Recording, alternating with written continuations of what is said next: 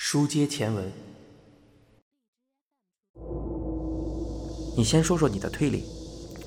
草剃皱起眉头，舔舔嘴唇，谈不上什么推理。不过我是这么想的：便当店的……哎呀，为了省事，就姑且称他为 A。A 下班走出便当店时已过六点，他从那里到兵丁车站约需十分钟，搭乘地铁抵达小旗站约需二十分钟。从车站搭公交车或出租车去案发现场，七点就能抵达。汤川问道：“被害人在这期间的行动呢？”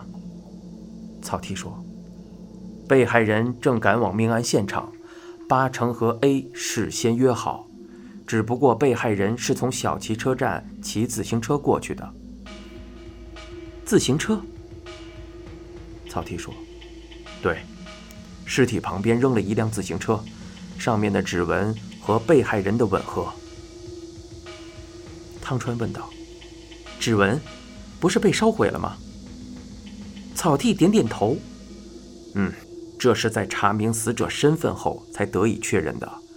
我的意思是，和我们从被害人居住的旅馆房间采集到的指纹完全吻合。等等，我知道你想说什么了。你想说？”就算能证明出租旅馆的房客用过自行车，也不见得就是死者本人。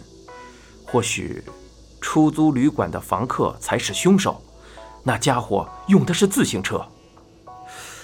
问题是，我们也对比过房间里掉落的毛发，和尸体完全吻合。啊，顺便告诉你，DNA 鉴定也做了。草剃这连珠炮般的说辞，令汤川露出苦笑。这年头，没人以为警方会在确认身份出错。撇开这个不说，使用自行车倒是耐人寻味。被害人把自行车放在小旗车站。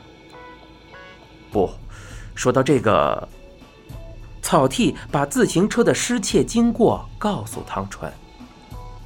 汤川睁大了金框眼镜后的双眼。这么说来，被害人为了前往命案现场，不坐公交车和出租车，特地从车站偷了一辆自行车。草剃说：“应该是这样。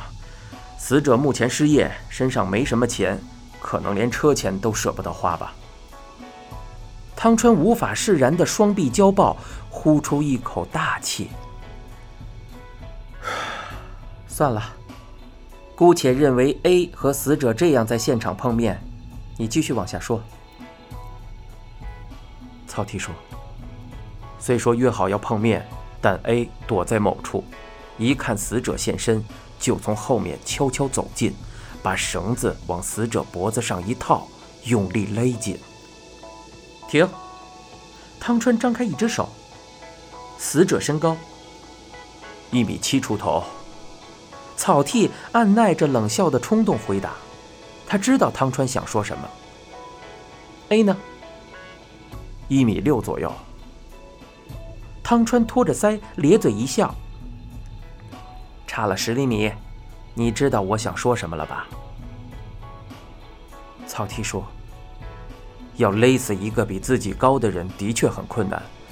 根据脖子上的勒痕角度，也看得出。”死者是被人往上拉勒死的，不过，死者可能是坐着的，说不定他当时正跨坐在自行车上。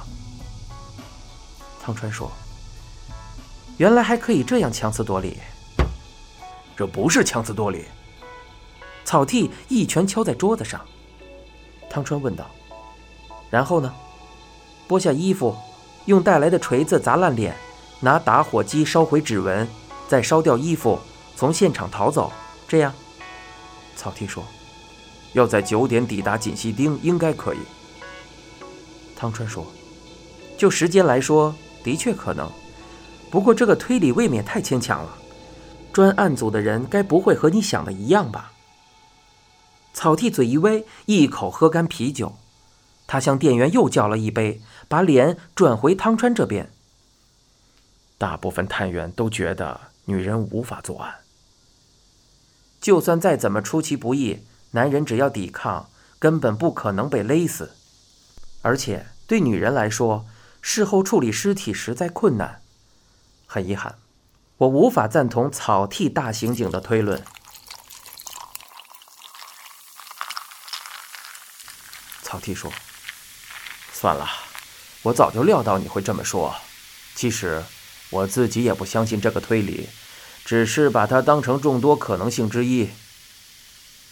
听你的口气，好像还有其他想法。说都说了，你就别小气，把其他假设也说来让我审一审。”草剃说：“现在的说法是假设尸体发现地点就是作案现场，但……”也有可能是在别处杀人后再弃尸该处。姑且不论 A 是不是凶手，专案组的成员更支持这一说法。汤川说：“按照常理，的确会这么判断。可你不认为此说法最有可能，而是为什么？”草剃说：“很简单，如果 A 是凶手，这个说法就不成立，因为。”他没有汽车，而且他根本不会开车，他无法搬运尸体。汤川点头道：“这点倒不容忽视。还有，留在现场的自行车，当然也可以推断是凶手故布疑阵，好让人以为该处就是作案现场。可是那样的话，在车上留下指纹就毫无意义了。”因为尸体的指纹已遭烧毁，那辆自行车的确是个谜。汤川像弹钢琴似的舞动着五指，停下后，他说道：“不管怎样，还是男人作案更为合理。”草剃说：“这正是专案组的主流意见，不过这并不表示。”案件和 A 毫无关系。你的意思是，A 与男性共犯？